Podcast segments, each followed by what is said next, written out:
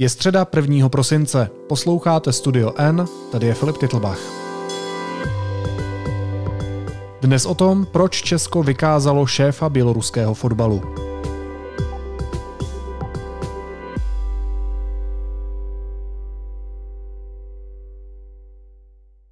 Česká policie nařídila opustit zemi Vladimíru Bazanovi, předsedovi Běloruské fotbalové asociace, který tu doprovázel ženský národní tým. Funkcionáři a jeho ženě dala čas do dneška a zrušila mu víza do Schengenu. Hosty podcastu jsou investigativní reportér Lukáš Prchal a editor sportovní rubriky David Janeček. Vítejte, ahoj. Ahoj Filipe. Ahoj Filipe.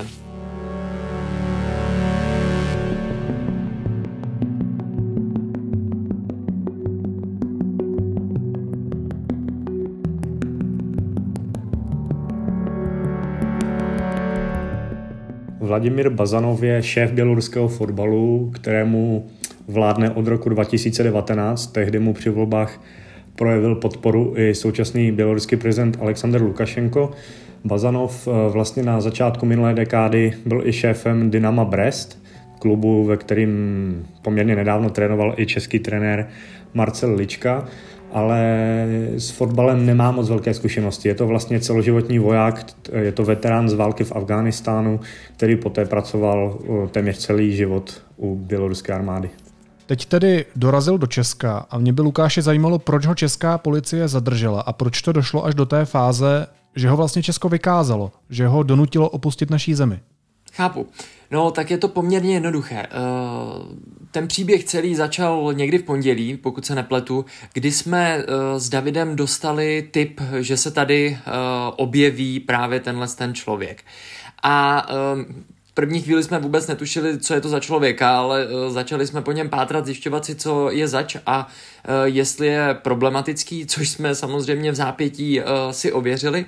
A pokračovalo to tím, že jsme se s Davidem začali vyptávat, za jakých podmínek přijel pan Bazanov, kdo ho pozval, jestli má české vízum a jak je možné, že takhle blízký podporovatel posledního evropského diktátora Lukašenka je na českém území, když přitom Bělorusko v současné době tlačí na Evropu a bere si migranty z Blízkého východu jako rukojmí a posílá je na hranice s Polskem. Tak my jsme se vyptávali, jak je možné, že jsem šéf běloruského fotbalu a takhle blízký spojenec a podporovatel Lukašenka dostal. No a na základě toho jsme zjistili, že nikdo ho vlastně nepozval a české straně bylo pouze oznámeno, že zde bude. No tak my jsme pokračovali ve své práci a ptali jsme se, jestli je vlastně v pořádku, že je tady tenhle ten člověk, který je na sankčních seznamech pobaltských republik kvůli tomu, jakým způsobem pomáhá Lukašenkovi udržet se v Bělorusku u moci po loňských sfalšovaných volbách. No a jak se sem teda dostal? To by přece musel mít vydané a platné vízum, které udělují země šengenského prostoru, pokud se nepletu. Máš rozhodně pravdu. Na tom je zajímavé to, že on předtím už byl v Evropské unii. On byl na konci minulého týdne na Kypru, kde se účastnil také jednoho kvalifikačního fotbalového utkání. A i tam se ale dostal na základě víza z šengenského prostoru jiného státu, než je Česká republika. My jsme pátrali potom, která země ze šengenského prostoru Bazanovi dala to vízum, nicméně policie nám to nechtěla říct, nechtělo nám to říct ani ministerstvo zahraničí, které ale řeklo, že rozhodně to vízum nemá z České republiky. Tak už víme, jak se sem dostal, ale pořád tady visí otázka, z jakého důvodu sem přijel. Co tady měl dělat, Davide?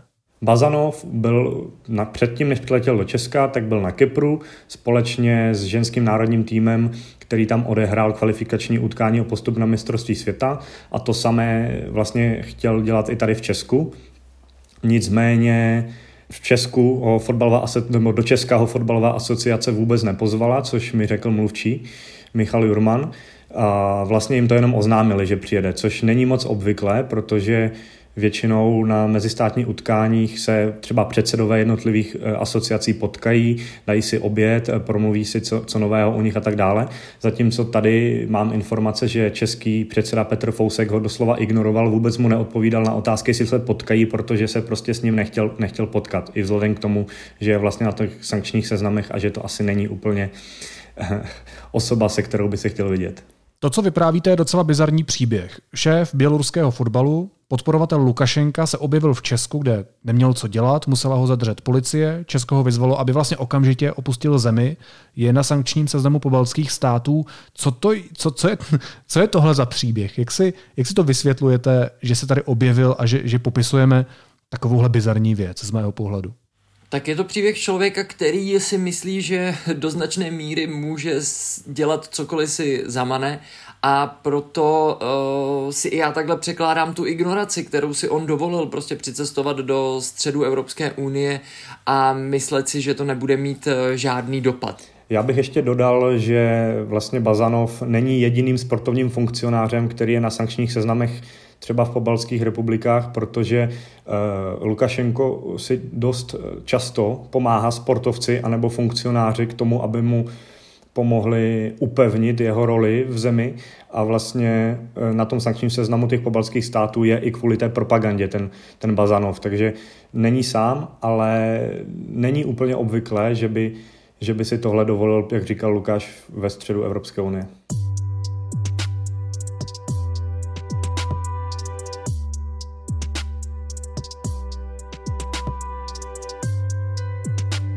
Lukáši, jak se k tomu postavilo České ministerstvo zahraničí? Jak hodnotíš tu českou odpověď, respektive odpověď ministra zahraničí Kulhánka? Já to hodnotím poměrně jednoznačně, protože jeho postoj, tedy ministra v demisi Kulhánka, k tomuhle případu byl poměrně bezprecedentní. On řekl, že tenhle ten člověk není jisté, že přijede, ale pokud se tady objeví, tak my ho tady nechceme. Pokud přijede do České republiky, bude ji muset opustit. My nechceme, aby takový člověk byl na našem území. Následně mi pak dnes pan ministr volal a říkal, že o tom případu ví o tom, že musel být pan Bazanov vykázán z České republiky, a ještě dodal, že vlastně nechápe, proč by měl vůbec na našem území být, proč by tady měl pobývat. A ještě potom dodal, že tady nemá vůbec co pohledávat. Navíc kvůli tomu, že je právě na sankčních seznamech našich spojenců, ke kterým, to bych jenom doplnil, my k nim nemusíme přihlížet, ke spojeneckým sankčním seznamům, pokud není vyloženě na našem. Ale stávají se i takové příklady, jaké nyní vidíme.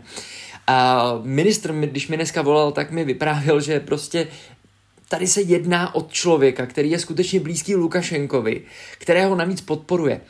Je to až paradoxní situace, že si ten člověk dovolil sem přijet, protože Evropa je pod tlakem Lukašenkova režimu, tak jak jsme o tom mluvili kvůli migraci a zmanipulovaným migrantům, které posílá na hranice s Polskem, tak nechápe, proč by měl Lukašenkův spojenec být vůbec v schengenském prostoru. Což už možná v budoucnu na nějaký čas nebude, protože česká policie mu zrušila schengenská víza, jak už jsme říkali. Já bych se chtěl ještě na chvilku zastavit u toho, co jsi teď říkal. Co vlastně pro Česko znamená, že je Bazanov nebo kdokoliv jiný na pobaltských sankčních seznamech? Jak vlastně funguje tahle mezinárodní spolupráce? Co to znamená, že se Česko rozhodlo respektovat fakt, i když nemusí, že je tam na sankčních seznamech, a tenhle fakt vlastně artikulovat při jeho vykázání z naší země? To rozhodnutí je vysoce symbolické. Kromě toho, že oni byli vykázáni z České republiky, museli do dneška opustit Českou republiku kvůli tomu, že porušovali opatření ministerstva zdravotnictví, tak jde o symbol. My jsme řekli Bělorusku, my tady nechceme takovéhle lidi, my tady nechceme lidi, kteří jsou spojení s Lukašenkovým režimem a kteří ho podporují. Ať už kvůli migraci a sporu na polsko-běloruské hranici, anebo vůbec kvůli tomu, jak se Bělorusko chová ke své opozici a k mírumilovným protestujícím, kteří nesouhlasili a nesouhlasí stále s těmi sfalšovanými prezidentskými volbami z loňského roku. Jak si to myslel, že porušovali pokyny ministerstva zdravotnictví? Tam byl nějaký problém kvůli pandemii? Policie v Moravskoslezském kraji, kde byl Bazanov se svou manželkou zadrženi, nám řekla, že oba dva byli, že jim byl ukončen pobyt, neboť bylo zjištěno, že nesplní požadavky stanovené opatřením ministerstva zdravotnictví v souvislosti s podmínkami vstupu na naše území a dostali příkaz, aby do dneška opustili zemi. Ještě v souvislosti s tím nám včera říkala policie, že jsou v podezření, že nemají ani povolení být na našem území. To se ale vyvrátilo, protože oni povolení, tedy vízové povolení, nakonec měli, vydané jiným státem Schengenu. A tady tohleto vízum jim bylo včera policií zrušeno. Já bych dodal, že s ohledem na ta porušení těch hygienických opatření pana Bazanova a jeho manželky, to si možná trochu spekulujeme, nicméně vlastně 3 běloruské fotbalistky před utkáním byly pozitivně testované na koronavirus, takže utkání mezi Češkama a Běloruskama se vůbec neodehrálo a UEFA teď řeší, jestli bude zkontumováno ve prospěch české strany nebo ne. A údajně měla být celá výprava, včetně Bazanova a jeho manželky, naočkovaná vakcínou Sputnik, což může být taky problematické v tomhletom případě. Davide, jak celý tenhle příběh komentovala Česká fotbalová asociace? Má ona s tím vlastně vůbec něco společného? Vlastně od začátku od toho dávají ruce pryč. Jak už jsem říkal, předseda Fousek podle mých informací se vůbec nechtěl setkat s panem Bazanovem. FAČR vlastně od toho dává od začátku ruce pryč, i vlastně je to vidět i v těch jejich vyjádřeních, ve smyslu, že jim vlastně jenom oznámili, že tady pan Bazanov bude na tom utkání, a aniž by dostal nějakou pozvánku předem a tak dále. Takže fotbalová asociace dává od toho ruce pryč, což mě vlastně i trochu překvapilo, protože vlastně, když přijede předseda nějaké asociace, tak většinou se potkají mezi sebou. Nicméně na FAČR se obrátil Běloruský fotbalový svaz i UEFA, aby jim pomohla jako řešit tenhle případ, ale obávám se, že FAČR nemá tak dlouhé prsty, aby se domluvila třeba s ministerstvem nebo s policií na tom, aby pana Bazanova třeba propustili, a i z toho, co jsem říkal, si nemyslím, že by se vůbec o něco takového pokusili. Vy už jste to trochu naznačili, ale jak hluboký vztah má Vladimír Bazanov s Aleksandrem Lukašenkem? Vlastně Lukašenko je velký sportovní fanoušek a Bazanov se u fotbalu pohybuje nějakou dobu, pomohl mu vlastně do té funkce, ale Bazanov se vždycky vyhýbal nějakým osobním setkáním. Raději vždy posílal za sebe elitní sportovce, fotbalisty a tak dále na nějaké veřejné akce.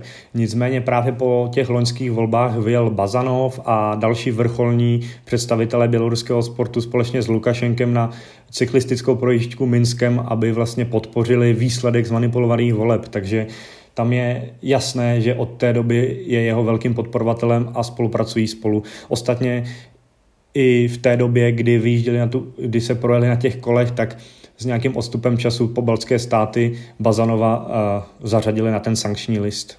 Oni vlastně pobaltské státy, a teď budu myslet lotyšskou vládu, odůvodňují jeho zařazení na sankční seznam kvůli tomu, že on spolu s dalšími sportovními představiteli svým jednáním se zapojili do organizace a podpory falšování prezidentských voleb. On je spojovaný i s velkou propagandou. Právě tohle to byl jeden příklad z té propagandy, kterou on zvládá pořádat ve prospěch právě Lukašenka. No a on patří, aspoň podle lotyšského ministerstva zahraničí a lotyšské vlády, mezi skupinu lidí, kteří podporují a podporovali tedy následné násilné potlačení těch pokojných protestů a demonstrací v Bělorusku. Ještě poslední otázka, Lukáši. Stává se to běžně, aby Česko vykázalo ze svého území vlastně takhle vysoce postaveného člověka, ač ze sportu z jiné země? Tak já jsem se to snažil dohledat, ale v tom sportovním prostředí jsme nedohledali s Davidem žádný podobný příklad, který by se v posledních zhruba 10 letech odehrál. Mohli bychom se teďka bavit o tom, že Česká republika rozhodně v tomto roce nezanedbávala vykazování nebo vyhašťování lidí například z Ruské federace, ale to je trochu jiný příběh. Tady v tomhle případě my jsme nenašli příkladu, kdyby Česká republika odmítla nebo poradila někomu, aby okamžitě odcestoval z české země, protože tady je nežádoucí. Davide, nakolik je to podle tebe bezprecedentní případ? Ono je to vlastně i vidět z toho požadavku toho Běloruského fotbalového svazu, který se obrátil na FAČR s tím, že vlastně pan Bazanov je tady jako sportovní představitel a není tady jako politik. Takže možná na to reagovali, že je to docela bezprecedentní, aby prostě sportovní představitel byl vykázán ze země.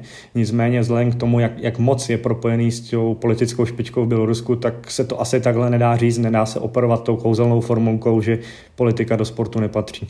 Hosty Studia N byli redaktoři deníku N Lukáš Prchal a David Janeček. Moc vám oběma děkuju, mějte se hezky, ahoj. Taky díky, ahoj. Filipe, díky, ahoj. Následuje krátká reklamní pauza. Za 15 sekund jsme zpátky. Dopis Ježíškovi letos psát nemusíte, protože o všechny dárky se postaráme my. Třeba novou televizi u nás pořídíte s vánočním zvýhodněním až 7 000 korun. Více informací získáte na t-mobile.cz/Vánoce. A teď už jsou na řadě zprávy, které by vás dneska neměly minout. Reprodukční číslo, které je známkou zrychlování nebo zpomalování epidemie, se snížilo. Podle aktuálních dat Ústavu zdravotnických informací a statistiky je toto číslo nyní na hodnotě 0,97 a poprvé od konce srpna je pod hodnotou 1. Soud osvobodil exministra Víta Bártu i policistu Jana Petržílka. Neprokázalo se, že vynesli odposlechy BIS, ve kterých si Janoušek a Bém říkali Mazánku a Kolibříku.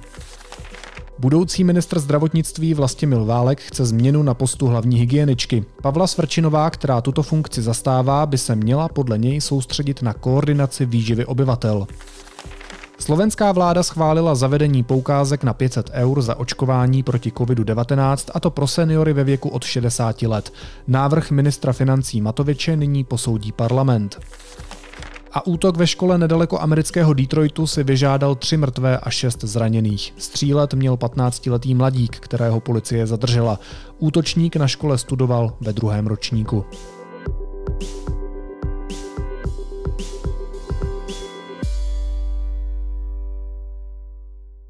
A na závěr ještě jízlivá poznámka.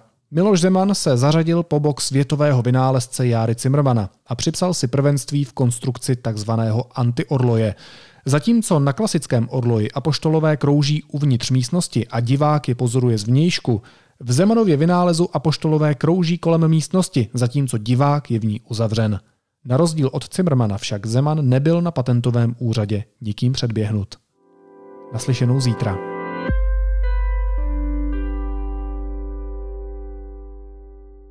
Od 20.11. můžete vyrazit do Planetária Praha na český animovaný dobrodružný film 321 Start. Křeček Elon vás provede svým dobrodružstvím s vesmírným kamarádem, který na Zem spadl z oběžné dráhy. Více na planetum.cz.